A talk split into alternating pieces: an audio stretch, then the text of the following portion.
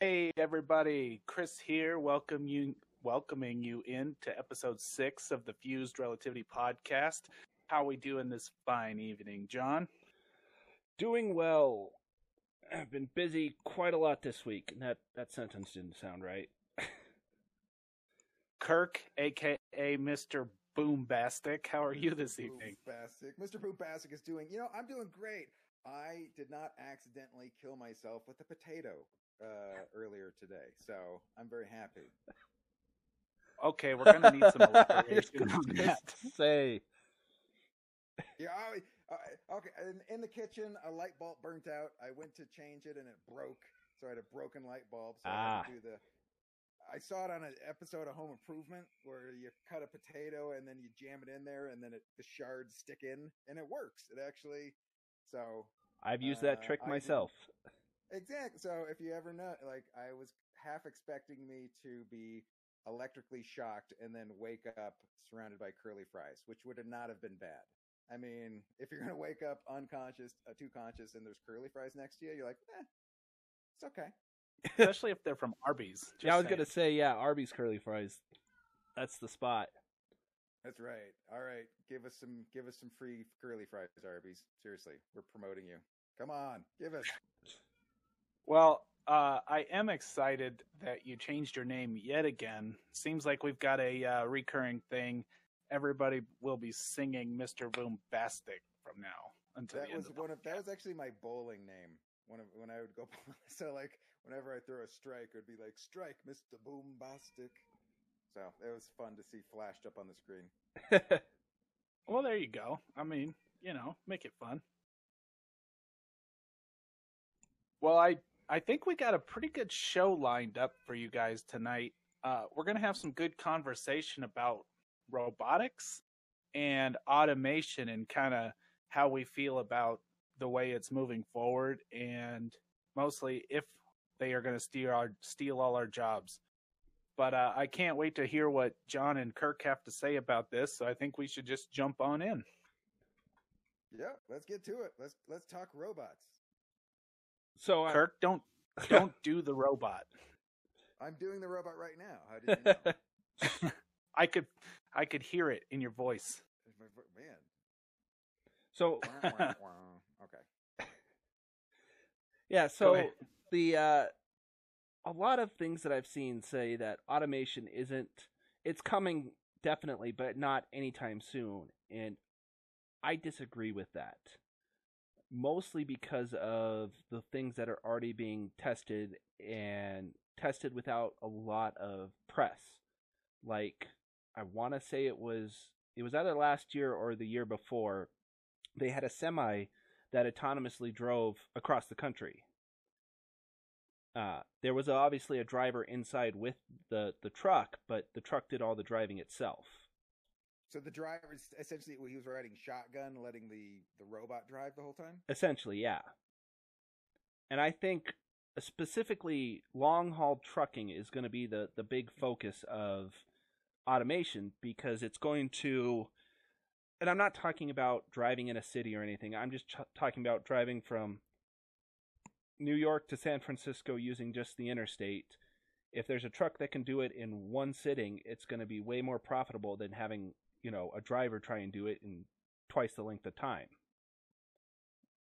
We're gonna have to don't have to take a they have to take rests and like it's legal. Like you can only drive this long, but robots Yeah. can just keep Yep. going. especially if it's an electric truck and the battery is you know i mean a car can get 300 miles and if they doubled or tripled the capacity on a, a semi it could potentially get you know a thousand miles before it needed to to charge.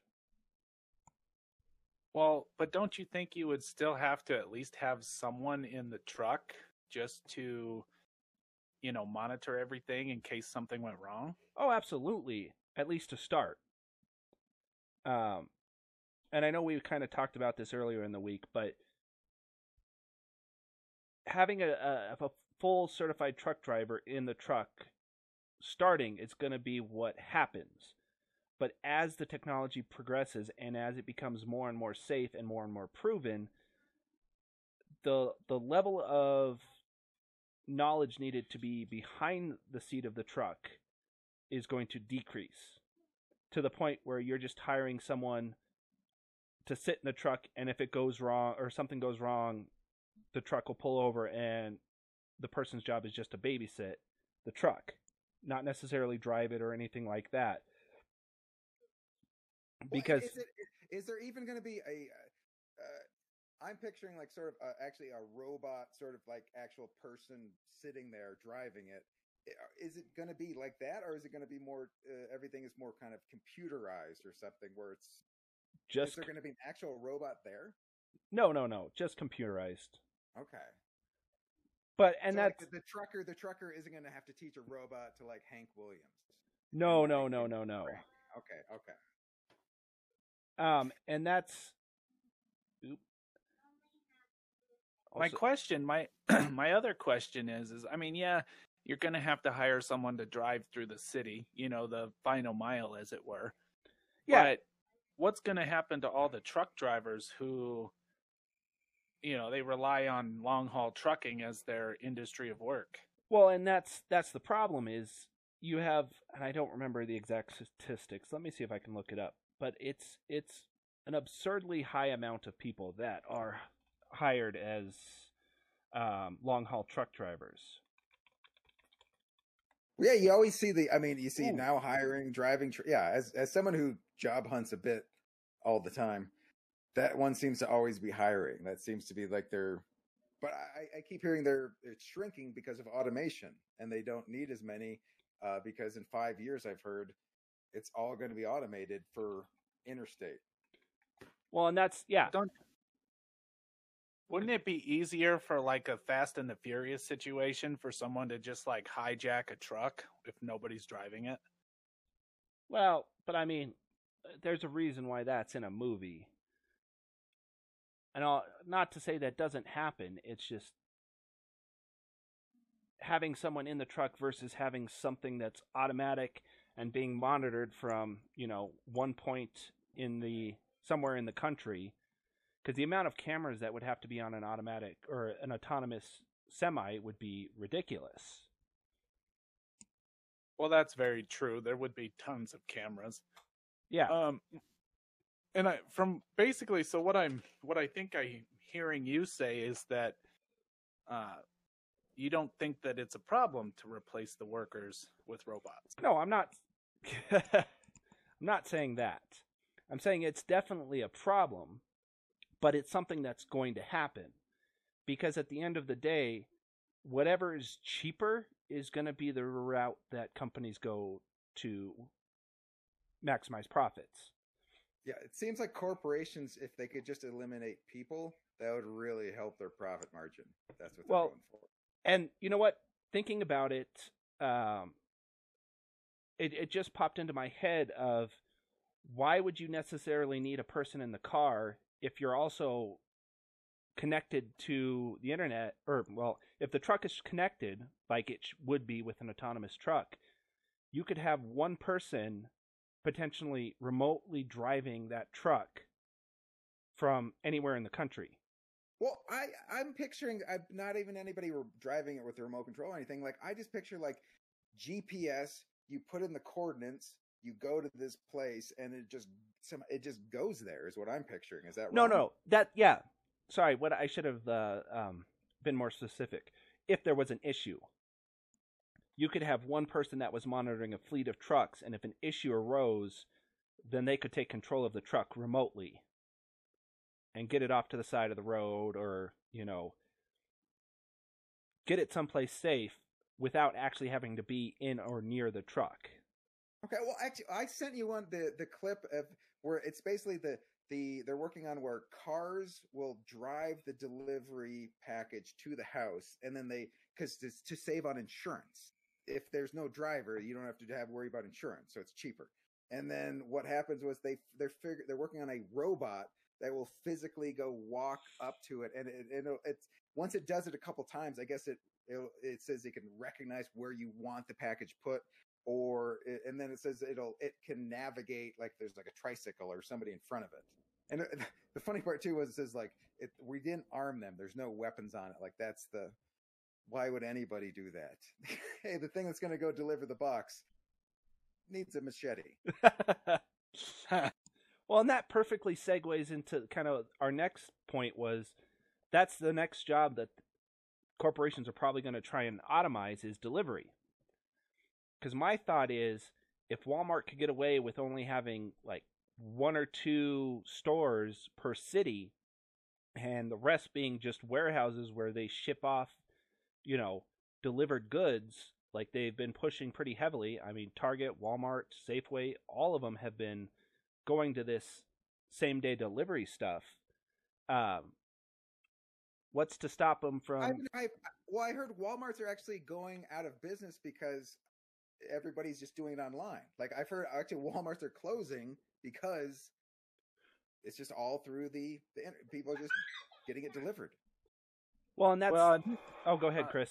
I was just gonna say this is you know part of my industry that I unfortunately work in, but the uh, my thought, yes, exactly. I wish I would have thought of Mister Boombastic as my. No, I'm just kidding. Uh, the um, so if I just don't see how you could be as productive with automated units as a person when it comes to deliveries of of packages, whether it be big or small. And there's a lot of user interpretation that goes on throughout the day that I feel like a robot's just not going to be able to handle. Well, you're not wrong. But if we look at Kirk's example, where they're using robots to deliver the packages with uh, autonomous vehicles, uh, then Is there a way to pull it up? By the way, like, and I I sent a clip. I don't know. That might I was going to say. I don't know if I got it, but if let's say you have this fleet of trucks and you replace it with autonomous trucks and robots to deliver the packages. Robots don't cost that much to sure they cost a lot up front, but you could potentially have way more robots and way more trucks without having to worry about having the people behind them. So if That's they want to get rid of pe- people are a pain in the ass because people have feelings and they get sore and they might want to see their families, but robots don't. So let's screw people and just have everybody sit at home and have stuff delivered to them. And Well- then they can just have a job where they email people and annoy each other. But I mean, that's that's where it would come down to is that robots are cheaper, so you Yep. could have way more robots per. Let's say you have you have a delivery company and you have ten trucks with ten drivers, and you service a city. Well, if those ten trucks and ten drivers cost you the same as hundred robots and hundred trucks over the course of ten years, you could have hundred trucks going. And Robo- robots don't need healthcare. Robots don't need pensions. Robots, Exactly. There's a lot of stuff robots don't need that people. Until they until they get a better union than we have. See, that's that's. I think to be honest, that's our only hope. Is like we're all of the warehouse workers are going to be placed by robots, and then the robots, because they're smarter and more efficient, are going to unionize and then demand higher wages, and then the corporations are going to lay them off and then have to bring us back. Well, and that's already starting to happen.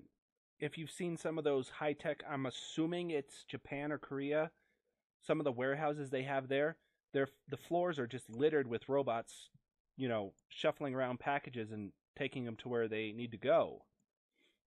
That's definitely a future that's already happening. But theoretically, you would still need people to be able to service robots. So there would be a lot of job openings for, you know, maintenance of that of the Yeah, robots. robot maintenance is going to be a big thing. I would if if you have You're- a youngin, you have somebody in high school, tell them to study robot maintenance. You're not wrong though. I mean, that's that's definitely one of the careers that will probably Well, um, it's that it's that or food delivery or delivering people the food. Those seem to be the only two other options. Well, and like with the the robotic deliveries, again, if they could throw them on drones or in an autonomous car with a robot, why would you need humans driving it around when you can just load up a van with a bunch of food and off it goes? I mean, Raw, uh, I was going to say Walmart. That's not right. McDonald's has already shown a proof of concept of a fully robotic store. I was going to say rest. Well, I guess it's technically a Well, restaurant. yeah, have you seen the touch screen? Like, I don't, I don't eat them. I, I'm, I'm too old. Like, fast food is terrible. But I went into pee, and there's, I saw the touch screens, and like, I guess that they're just kind of introducing it. But a couple years, that'll be the norm, right? They just, well, yeah, you, you just punch it in. You don't talk to anybody, and that there's a couple people that just go do, get your order for you.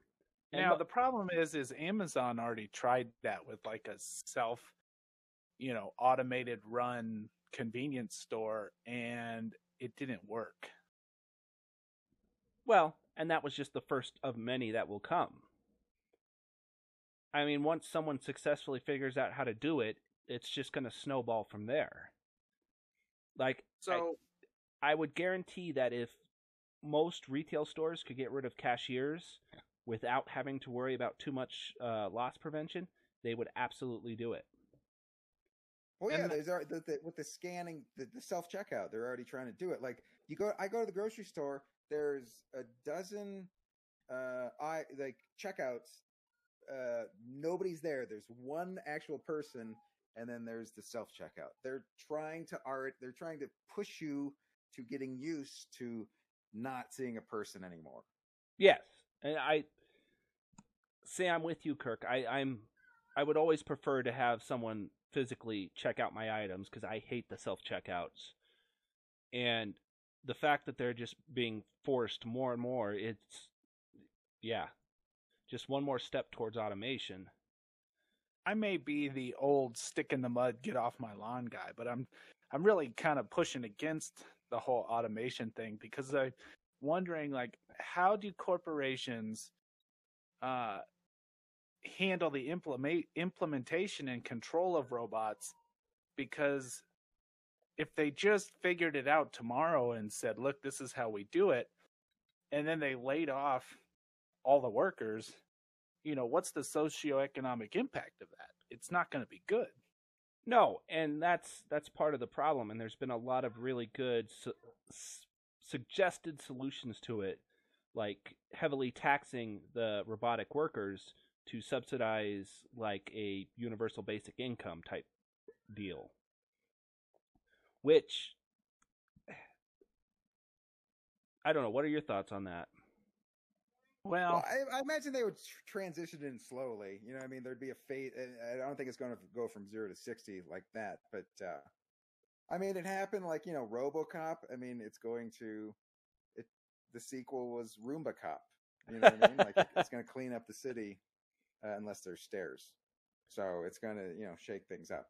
Like there are the robots are you know short circuit, Johnny Five.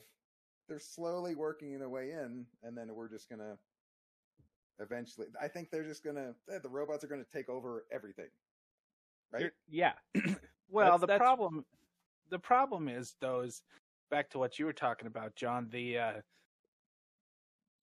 uh, you know, if you tax, okay, you tax the corporations for using the robots, and then you have a, you know, some sort of uh, universal income for everybody. I just don't know that that's the best solution because Oh. people need to work. Well, the I'm not. saying people stop working, you lose your innovation and ingenuity. no, I I completely agree, but I think work as a whole might change with it.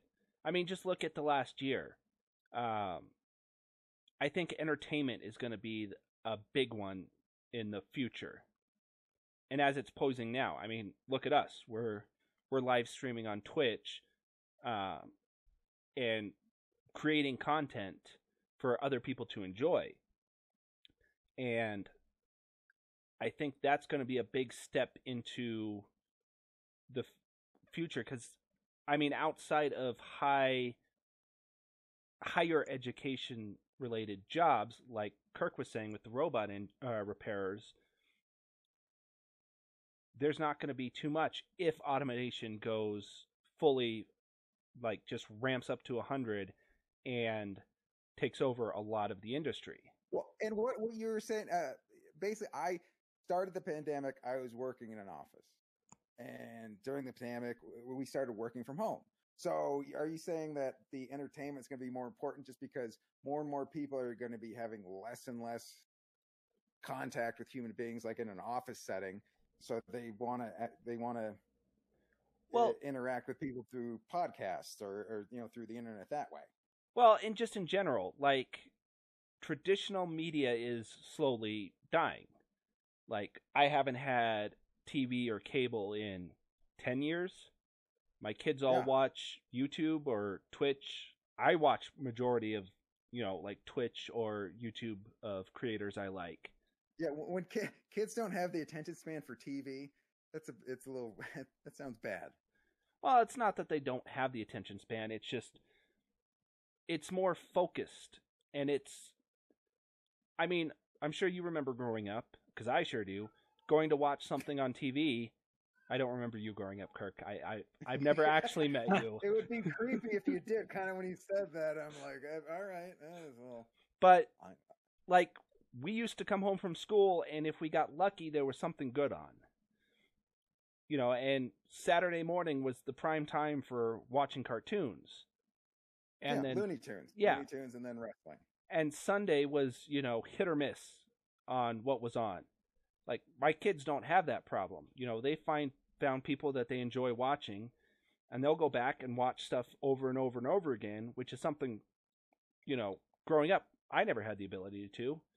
If I want yeah, we had li- limited choices, and they can they can dial in exactly what they they can YouTube algorithm it down to the finite exactly what they want.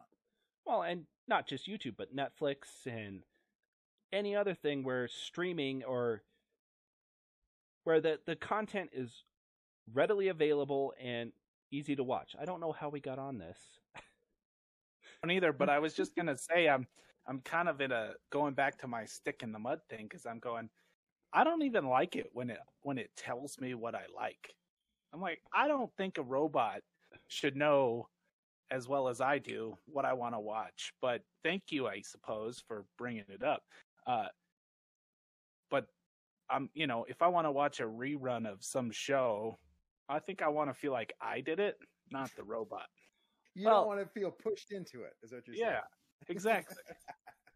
But I, uh, I, I just remembered how we got started on this. But I think content creation as a whole is going to be a big part of the future.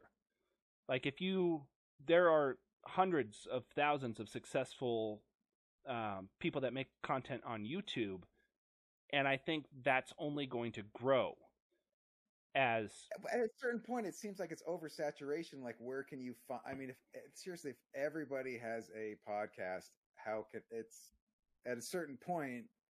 How do you find anything? and you're absolutely right and that's that's another problem that needs to be solved because without I, i'm trying to think of like 10 different things at once here but without Take access number seven. Number seven. like there will always be jobs available but i think the biggest problem is the entry level the high school level jobs are definitely going to be going more towards automa- automation question I had for you was something along the lines of one thing that we have to worry about this day and age is like hackers and malware and all these different cyber attack kind of things.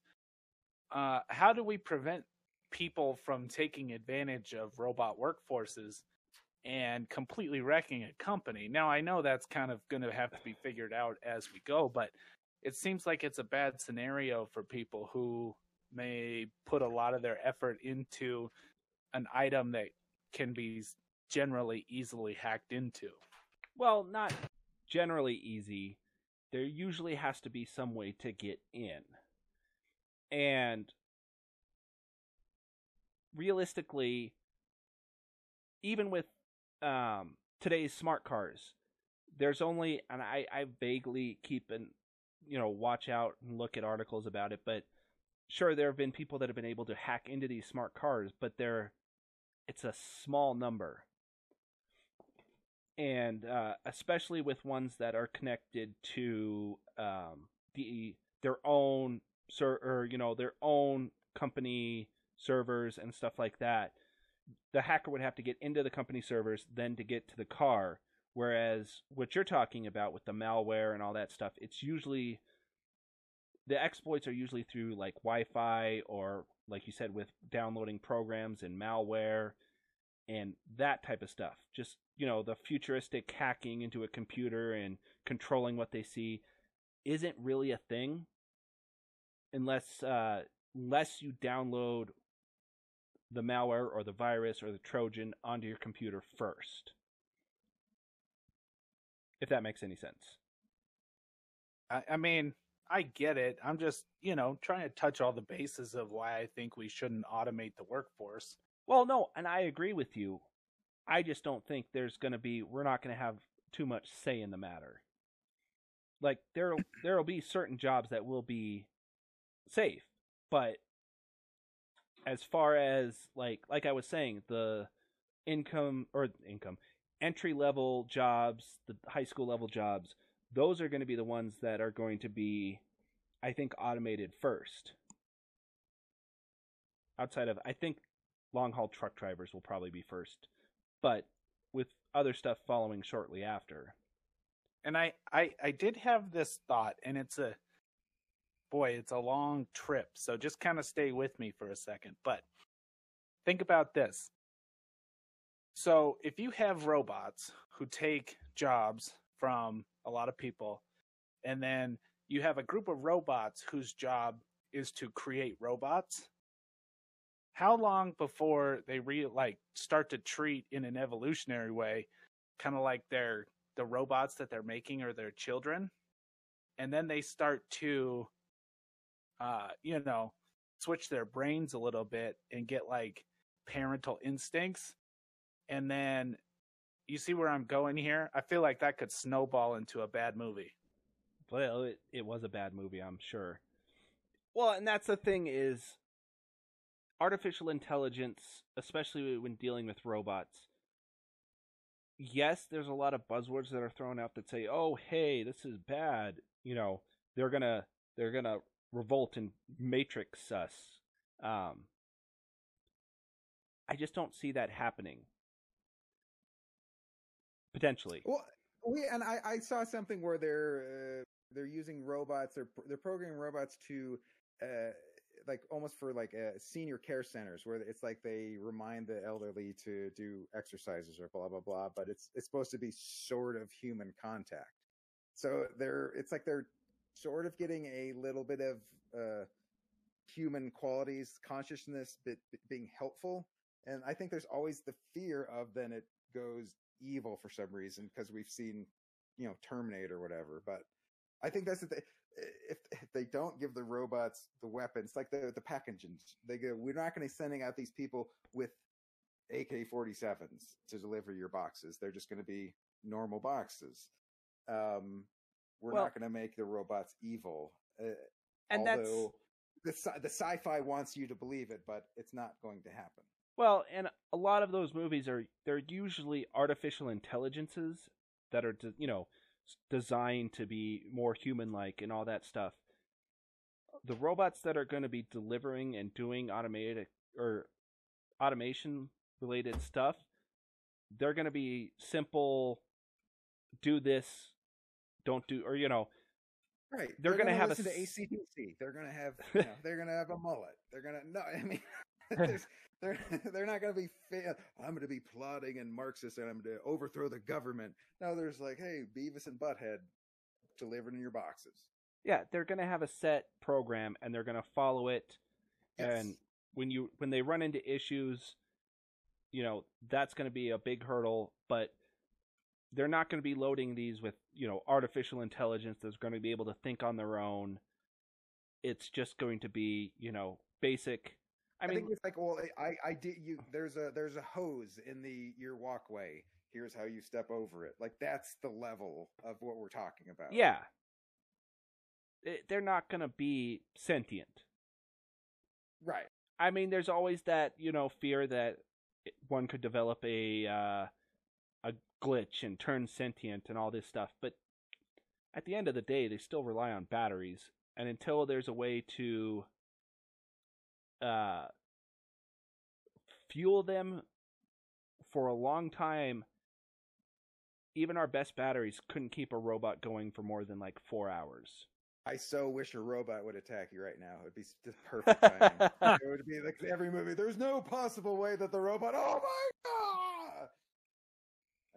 Well, the the good thing is, I I do want to you know flip the flip my bad attitude and say that there is good spots. I think for having robots, especially uh, in scenarios with like uh, disaster areas, which I think you were talking about last week, Yep. or if you had a search and rescue or some kind of dangerous situation where you could send a robot in instead of a person.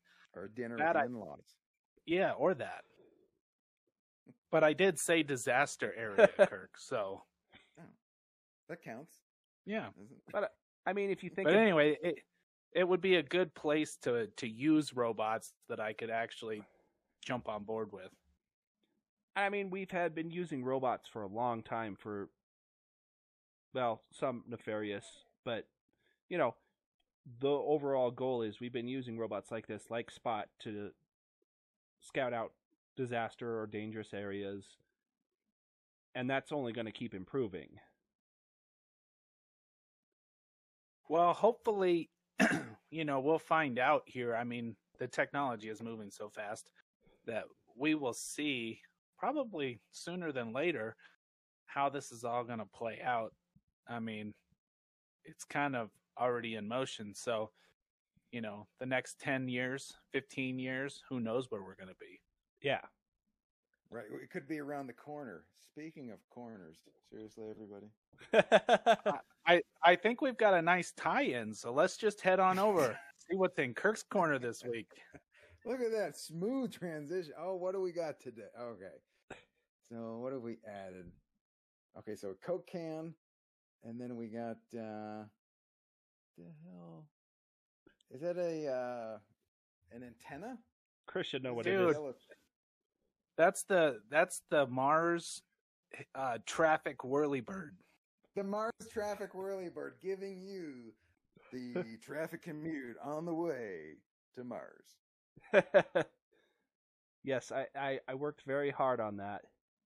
And I, I I really- like how you're going out of your way not to put a glass of water. in here. That's all- I, I, my demands aren't much, and every week there's been some like, like that's that's nice. I like that. all right. I uh, I'm digging the leaves in the tree this Yeah. week, and there's some grass out there. it's getting starting to- spring. It's getting spring out there. It looks like. Yeah, starting to feel like spring. But it's definitely an aspen. I've planted a lot of those. I know those. Um, why we were talking about automation and robots basically taking your jobs personally. So, uh, Kirk's corner before we've uh, I've had a uh, interview tips. I totally forgot that before the interview, you got to get the resumes. Got you get to the interview. So, I came up with a couple helpful resume tips for you guys after the robots steal your jobs. You guys ready? Are you guys interested after you lose your jobs? Hit us, cause yeah, yes, let's go. All right, I got about okay. It's about a half dozen. Bake. Okay, here we go. The first one is uh, you want to keep your honors and awards uh, to no more than two pages. Okay, you know you're gonna sound like a braggart, you know. And I know, Chris, you have the belching championship contest, the trophy, but leave that off. They don't need to know. but that's my only one. Well, if it's the only one, then put it on there, but just no more than two pages. Okay. And then after under uh, under special skills, you do not want to put beating up human resources people who don't hire me. They they don't. Security's probably going to escort you out.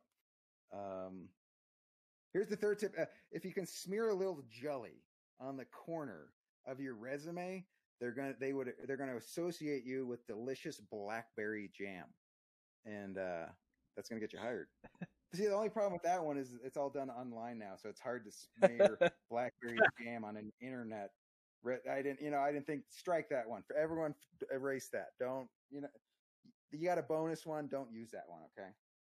Um, let's see. All right, number four. Oh, this is this is a pay it, Chris. Pay attention to this one. Any references to flatulence should be removed. All Oh. right, they don't need to know that. Hey, Kirk, And you then, cut out uh, for that last one. Oh, did I? Okay. Uh, well, any Chris, any any any references to flatulence should be removed. You don't you don't want to leave that on your resume. No fun. Uh, well, all right, two, two more, two more. Uh, your mission statement may be to party with the guys from Metallica, but come up with something more businessy. And the last one, you want to, uh, there's two more. You want to include the name of the human resources persons and their family and their regular routines. It shows initiative, shows that you care, you're paying attention. I mean, if you were going for like Hitman or something. it yeah like look i i i tracked your family down so come on i've already i think i'm overqualified um and then after after the interview you want to send a thank you letter extending an invite to the local titty bar it's just being polite it's just being professional okay those are those are how you're going to get a job after the robots have stolen it I mean, Well, thank you. I'm going to, uh, once again, if you could send me that a list, I would appreciate it. Yeah, well, you know, we'll post it on uh, TikTok. I'm sure it'll be out there. But uh, anything to help the people, that's what I'm here for. That's what Kirk's Corner. It's about waffles, and it's about a weird cat thing I still don't understand, and an aspen tree, and 3D printing. John, I, I thought you, I thought you mailed him one of those Tinker Cats. I, we got to get him one so that I he know. understands what it is. I need to I need to print off another one here. One day, Kirk, you'll understand what a Tinker Cat is, and then you'll be like, "Oh, okay." One day, and then I'll understand that I thought way too much about Tinkercad. one That'll off be the- joke. That'll be the day he quits the podcast. All right. Yeah. So what are, what are we doing next? What are we're out of Kirk's corner? What's going on? We're at a we're at a Kirk's corner, and uh, you know, one thing since I saw the whirly bird up there, I did want to give a little update on the helicopter Ingenuity up there on Mars. It is uh, been a long trek. It's not going as smoothly as we would have hoped.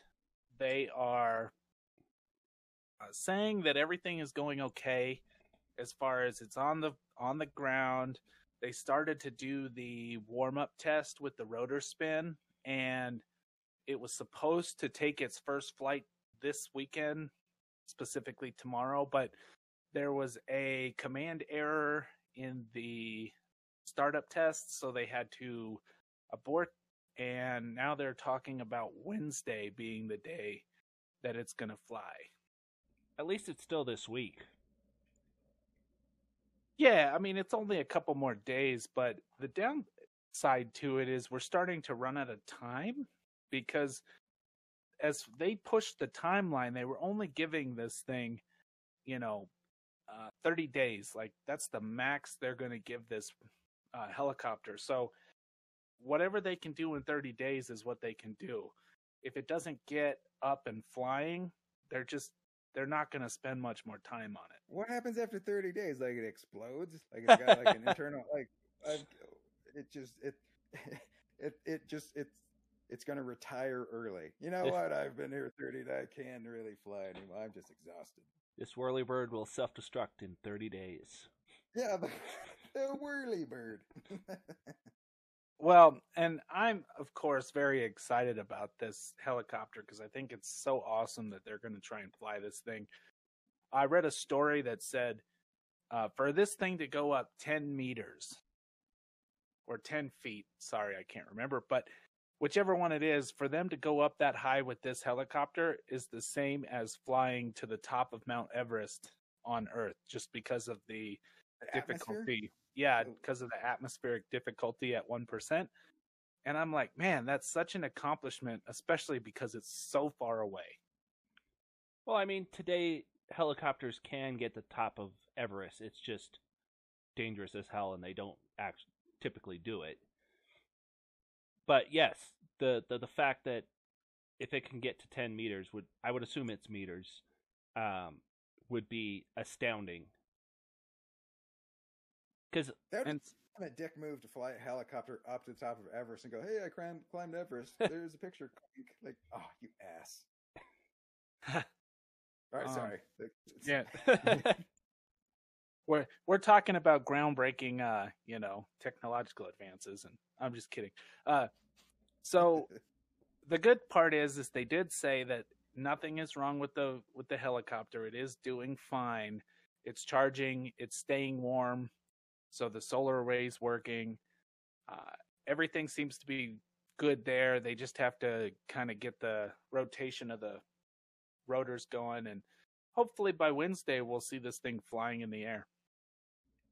Yeah, I I would assume it's going to fly. They will they will make sure it, it at least attempts to fly before they give up on it. I did see a lot of uh, tweets about what we talked about in the first episode, or not first episode, but the first one we talked about, where they said uh, if it's anything like the drone I just bought, it's going to be up and down and crash. Well, even that would be an accomplishment. Oh, I agree, but drones are hard to fly. I can't state that enough. Yes, yes they are. Especially the cheap Well, ones. my my my drones had Crohn's, so it was a shit show. Awful. Spraying. You thought a bird was bad. My my fucking my drone has a gastrointestinal problem. Terrible. That really happened. Alright. well, John, what's Yeah, was- uh, what? Since we're here, what's going on with SpaceX this week? So, like they had said, uh, SN 15, Starship 15, is on the launch pad now. Uh, it was moved there, I want to say Thursday. So, sometime this coming week, they'll start doing the test, the cryo tests, possibly the static fire, and it may try and jump or hop within the next two weeks. And it it has a lot of improvements that they haven't stated yet, so who knows if it's actually going to work. I mean, if it's anything like the first few, it'll get to where it needs to go. We'll just have to see if it can stick the landing. Explodes. It always explodes at the end, right? Yes. Um, all right. Wily Coyote. You know what I mean? It's just trial and error. Like, all right, that didn't work. That exploded again. Try something different, right? Yes. Um, the other thing I wanted to bring up is they launched one of their star or yeah Starlinks satellites or group of satellites again uh, this week, and I know Chris, you follow SpaceX a little bit, but the fact that they are launching and reusing these boosters multiple times and it's not really getting press release is kind of crazy. Because I, I don't Yeah. know. I saw a story this week that was talking about that. Um, that they have been successfully doing this, and that nobody is really. I mean, granted, they haven't been able to successfully land like the SN11 uh, type of rocket, but they were. I think that's stealing the show because it keeps exploding, and Yeah. they're not. People aren't really paying attention to the fact that they, you know, are doing so well with their Starlinks. So it's progressing even though they're exploding. Well, not just the Starlinks, the the Falcons. Like one of the Falcons, I want to say it may not have made it, but it was it was it was its eighth flight. So that rocket had been used eight times uh, before it decided to fall into the ocean. And and they have they have clearly figured this out. I mean, we're talking about you know the Starlinks. They've launched so many of those. I mean, they're what throwing up 60 at a time. Yep, and most of them have been on the same rocket. Just over and over and over again that they get these rockets, refurbish them real quick, and then launch them again. I mean, it wasn't what I want to say three or four years ago that they finally landed their first rocket, and now we're getting to the point where they're just rapidly reusing them. No, it's really amazing that they're they've been able to do this. I didn't really know much about SpaceX until we started talking about it, and I mean, it's it's really cool to see how much they've progressed in the last, you know, however many years that they've been doing this. I should know that, but I don't. Yeah, I should uh, too, since I've been watching them since the first time they landed. There's SpaceX. It's a variable. It's all right. It's, uh, it's unknown. Well, uh, as far as I could tell, um, they are. You know, the one thing I saw was the uh, the the space junk that they're trying to clean up. They're really doing a good job of keeping that to a minimum, even though the Starlink missions are creating some junk. But now they're trying to clean that up with other satellites with magnets. So Yeah, I the, would- what about the space junk in the trunk? We can talk about that. Let's address that. That's been that leads to a black hole. Hey, oh, oh no, it's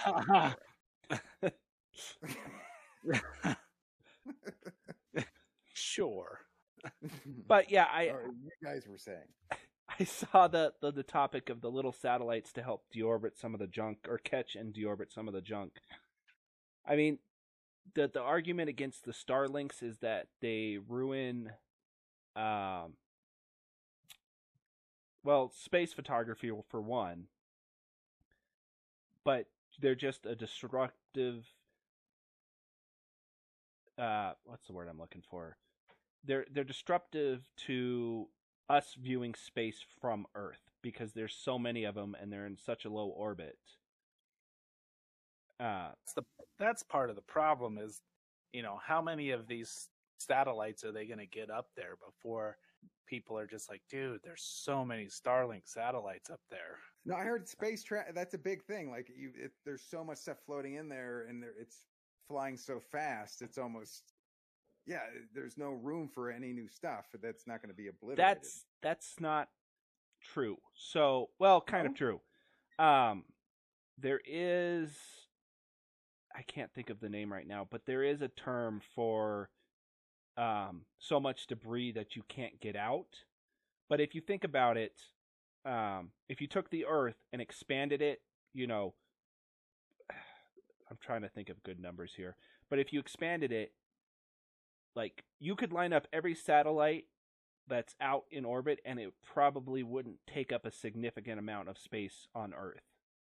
Like so if you pro- if you coordinated and programmed it, you could space out the satellites where there's no issues. Well, and that's that's just inherent. I mean, you're talking about something the size of well, let's let's say a car. And there's probably a couple well, especially with Starlink now, a couple, you know, tens of thousands of satellites in orbit right now. And some of them are small as basketballs, some of them are as big as, you know, bus or I wouldn't want to say a bus, but I think the Hubble's pretty large. I mean, even the ISS, it's large, but you will have a hard time spotting it, you know, with your naked eye. And space has a lot of space. Space has a lot of space. Mm-hmm. So you're talking about a car, pat, you know, even if it was a thousand cars, they're spread out along the, the circumference of the Earth and all going fast. The chances of you That's inter- a mighty big. That's a mighty big freeway. Yes, yes. So right now, yes, there's a lot of junk and debris and stuff like that and satellites up there, but it's they're not dense enough yet to where it would cause an issue. How many of them are Taco Bell wrappers?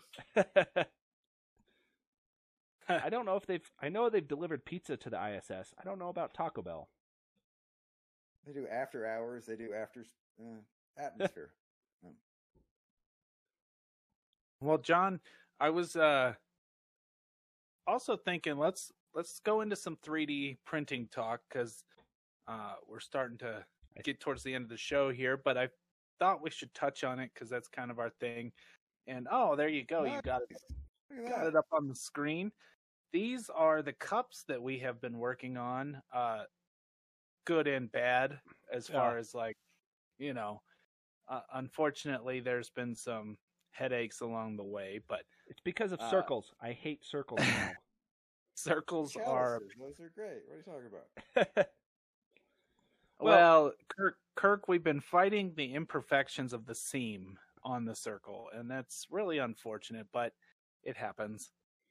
and Onion ring. Any any water I would drink out of that would taste like onion rings. Funyuns, yep. yeah. Um, Which is delicious. Well done. And this kind of ties into what we wanted to talk about with 3D printing this week would be slicing software. So Chris had very similar esque issues when he was printing the cup that he printed. And a lot of it boiled down to the seam.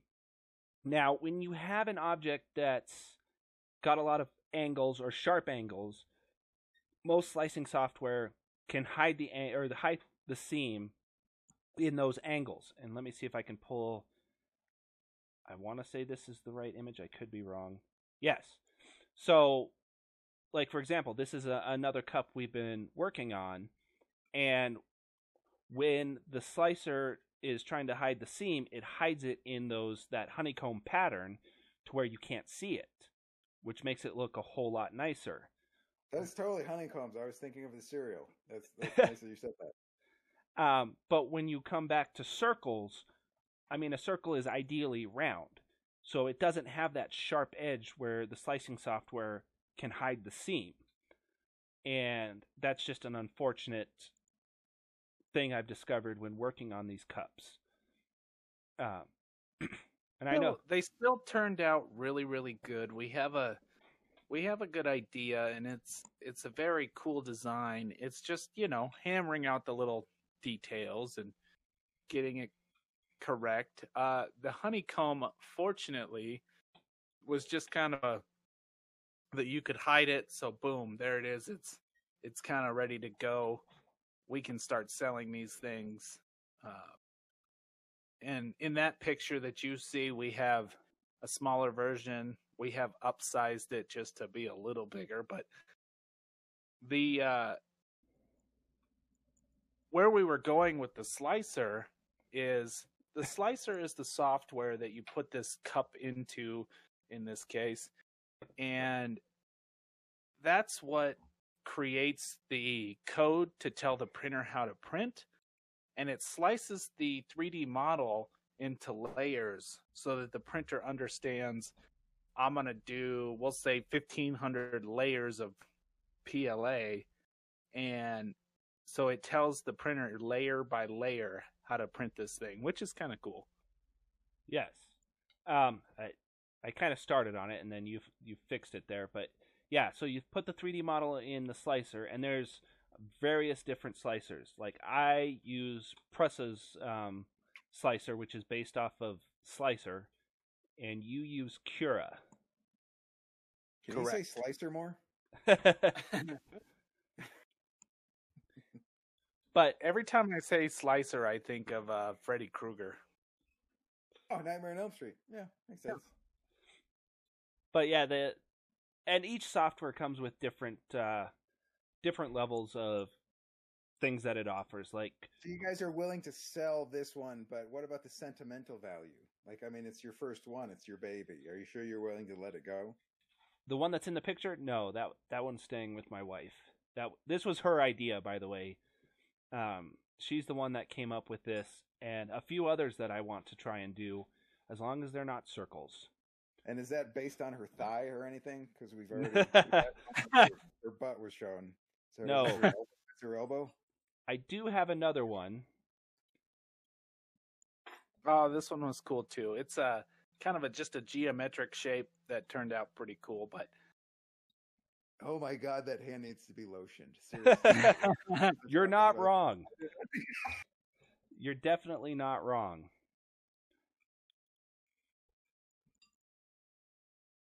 But yeah, this uh this model I was messing around with last night and um looks like anyway, origami to me, to be honest. What is Oh. that supposed? What is that really? Uh, it's I don't know. Okay. I was Ab- just abstract art. Abstract art. essentially I was just messing around in Blender after I was getting frustrated with circles, and I thought, you know what? I'm just going to use a square and see what I can get away with. And that's Blender what. Not get confused with Grindr. Uh, also, when I fir- I signed up for a Hotmail account, I spelled it wrong and completely completely different emails. Down. Ah, that's way too good. I think we're having issues with. it's uh it's one of those things that you will use as a 3D printer. Uh, every time you want to do something on your printer, you will use the slicing software to tell the printer, "Hey, this is what I want you to do." And I just thought it would be a, you know, it's kind of hard to to talk about on this podcast necessarily because you won't really know what it's about until you see it. But I thought we would at least, you know, touch on it a little bit. Uh, Because maybe Right, somebody. It has it has nothing to do with Slice, the generic cola. no, Okay. no. It is- that might make it better though. it is it's just a software that you input your 3D models into and then it inputs those 3D models into the printer and it usually tells you the amount of filament that you're going to use and the amount of time that it, it expects the print to take based off of which printer you're using. So it's very cool. It's it's not that hard to get used to. It's simple, but it's not. And um, just a little insight into what you might be looking at if you get into 3D printing. You will need to learn a little bit of slicer software. So this would be like a level two. Like if you're getting into it, like not a beginner step, but after you've mastered a couple beginner steps, maybe move up to slicing. No, slicing's No. beginning. Oh, yeah, oh, slice is slicing. beginning. Oh, Yeah, because your printer can't print unless the slicer model tells the printer how to print. So you have to be able to put the model into the slicer before the printer can do its thing. can it do salami? Don't, Okay. I, I don't want a 3D print salami, Kirk. Yeah, I don't. Come on, why you got to be like Wa- that? Wasn't that one? Somebody was 3D printing meat. That was something. I just didn't make that up. No. Damn it, John, pull this up. Make me not look like an asshole here. Come on. Speaking of that, I I think s- we should go to our new favorite, a little off topic. Right. We're done with Reddit. Reddit, we're done with you. This is new. yes. So now we're going to go a little off topic. Uh, we will get to some meat talk, but let's first talk about uh, John. You got a greenhouse story. Let's talk about it. Yes. Um, so, if I can find it, because I, I keep losing it. Um, one of the things that is potentially coming is the uh, climate controlled farms that do multiple levels of indoor crops in a small area. So they're kind of stacked on top of each other. Uh, the benefit to this is that they use um, 95% less water and much less um, pesticides, chemicals, stuff like that. And uh, they can. They're also they're also solar. Right? Yes. And it's kind of a combination of the two. The solar helps, you know, with the farm and keeping it climate controlled and keeping everything going. And then the excess can go back into the grid. And then you have these multiple layers of growing zones that can produce a ridiculous amount of crops in a smaller space than it would be in a traditional farm. Well, and I I thought the story you sent, it was the crop was asparagus. Was the one that, so, like, it's like figuring out how to grow asparagus, you know, a bunch. And I was just like, as speaking for all eight year olds, I just want to say thanks a lot, Dick. you know, I would agree, but I, I kind of like asparagus now. Exactly. But yeah, you're older, but come on. Every, as a ch- except for the unfortunate uh, smell. But the thing I didn't understand is why they did asparagus to start with because it's like one of the hardest things to grow and you it takes two seasons to be able to harvest it. So you Well- wouldn't really know how your uh, crop was doing for two years. That's Seems not true. because you're talking two seasons, as in the traditional season. If you have a climate controlled, you know, even if it's 10 feet of snow outside, inside still, you know, summer weather, you can reduce the growing time by a ton. Um, and I'm assuming I, the article wasn't really an article; it was more of a picture. But a lot of these have been doing um, hydroponic farming, where there was one from I believe it was Japan a few years ago where they did lettuce, and they were producing ridiculous amounts of heads of lettuce every day in something the size of a football field. Can I just point out, just like I want to point out that uh, while Chris was uh, talking about asparagus, he complained about bad smell. Can I just point out the irony of that? Like the balls on Chris. Are you really? Are you kidding me? had to point it out didn't you kirk I, Yeah. I just wanted to call back. I just wanted it in defense of asparagus. You don't smell it. Well, I think it's super cool that they're, you know, working on this, especially because they're using uh, photo- photovoltaic system to control the greenhouse, which they can then produce a lot of crop on with a small amount of area. It seems like the future of farming almost. And we could tie it into the earlier's topic of it'll probably be automated as well. Ah, see, more robots trying to take over. Robot farmers. Robot farmers are coming soon. Yes. You ain't Only- been round round from here, are you, boy? What?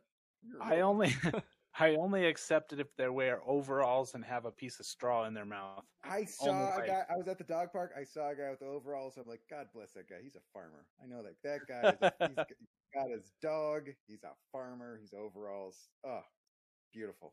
It's a good Colorado moment. So speaking of that, uh yeah, we did the, you know, we got the greenhouse. So we're going to make the vegetables, right? But And we're gonna- meat? We're going to do that with robots. How about we make a 3D printed steak? What about that? Can we do that? Probably.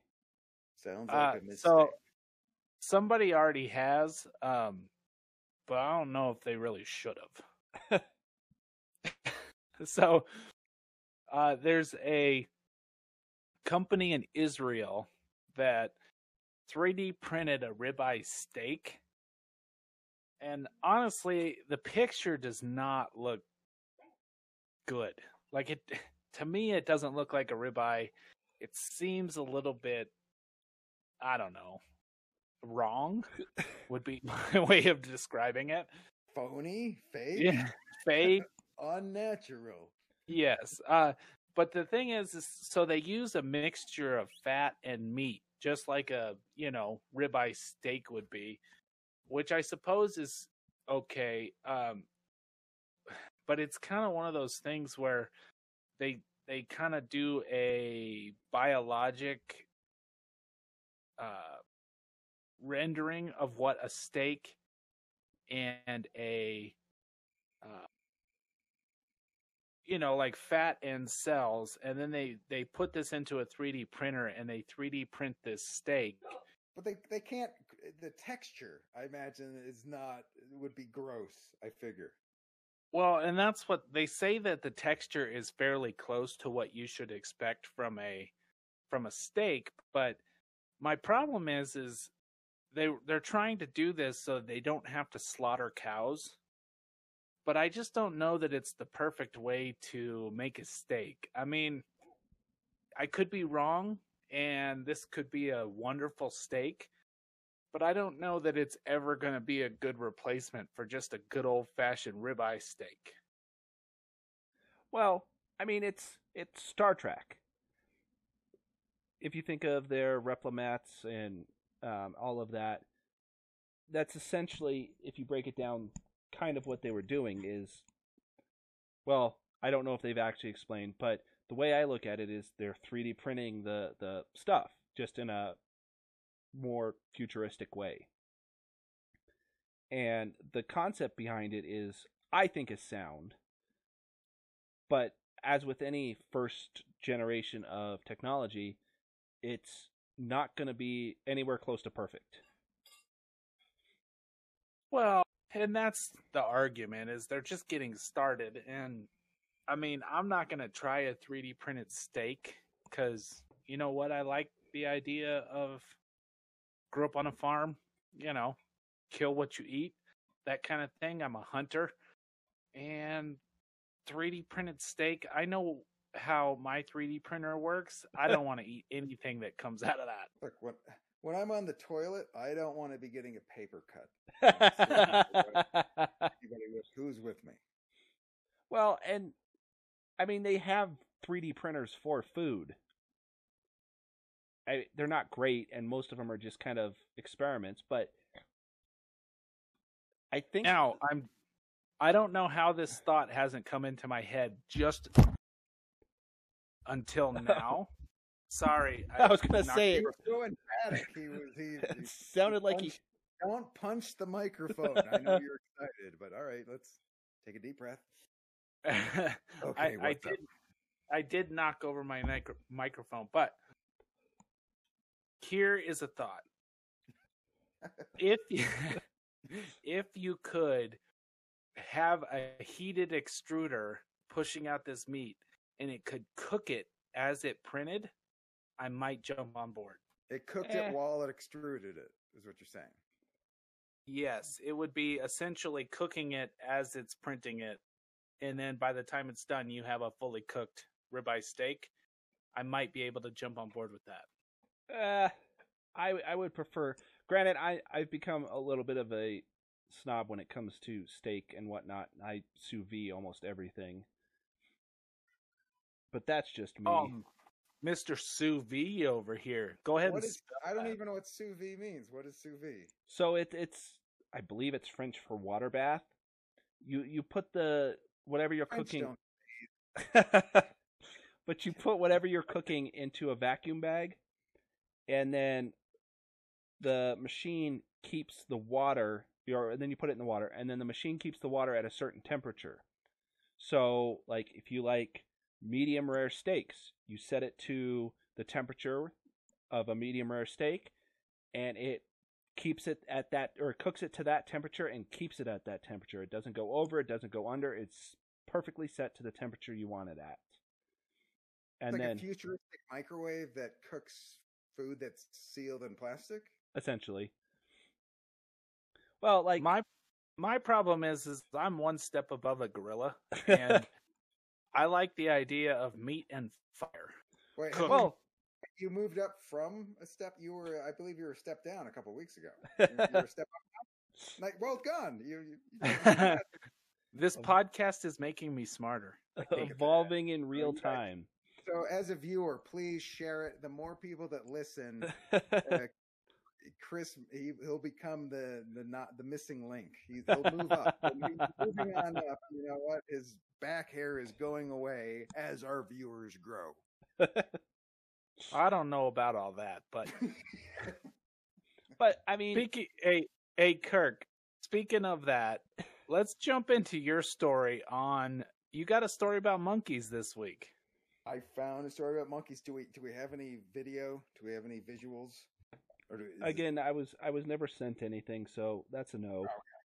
Kirk, I- okay, that's okay. Uh, it twenty to twenty five monkeys escaped from a German zoo. That's the that's the story. And the thing that made me laugh was they did it while there was construction going on.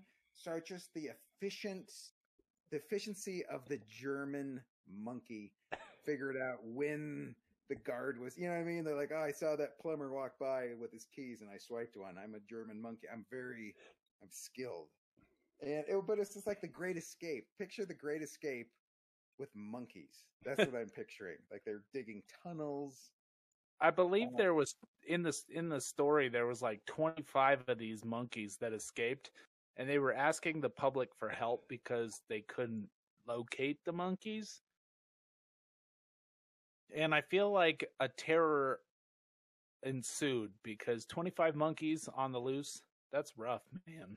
Oh, and they can be vicious too. Well, they said they're they're more likely to flee than fight, which I never even thought of that. You know what I mean? Like if I'm I'm walking around Germany in a city, I see a monkey, the last thing I'm thinking is this thing's going to try to cold cock me. You know, I mean? like it's just it's not on the radar. You know what I mean? Like, and then, Look, but it's like then they said get in a defensive monkey fighting position. Which what the hell is that? what do you got? What you know? A monkey's coming at you. Really? I'm uh it's uh I'm doing a yoga position. You know what I mean? I don't know. Well, I feel Um, like I would have to fight every urge to throw poo at it. Well, you're in yeah, uh, I, I'm not going to even yeah, I mean a, a German shit porn joke. Um it's too obvious. You're, you're it's right there. Um, hey, and well, as I discussed just a minute ago, those are my people, so I feel like I'd be all right. But uh, escaped monkeys probably never good. Yeah, they'll be rounded back up. They're they're not as when they're back in a barrel, they're more fun. Monkeys in a barrel. That's a good game. well, So hey, I think got? what's next? Oh well, I was just gonna say, you know, we're we're kind of hitting that plateau right now. Um, I think we'll probably end the show with that. We were having uh, the Reddit React after the show. I think we've kind of decided that Reddit React just it, Yeah. it might be gone. We Yeah, do well, we I- like the we we like the little That's what I said about Reddit React. That's my Reddit React. That's my We React like- Reddit. we we do like the uh, a little off topic. It gives us a chance to get into some uh, you know other things that we may not have got into on the other side. Um, John, I think we're going to be jumping into Halo after the stream. Is that correct?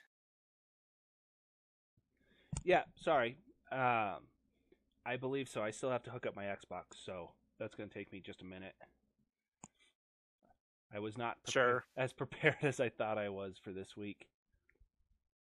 You know, Halo stream after the podcast.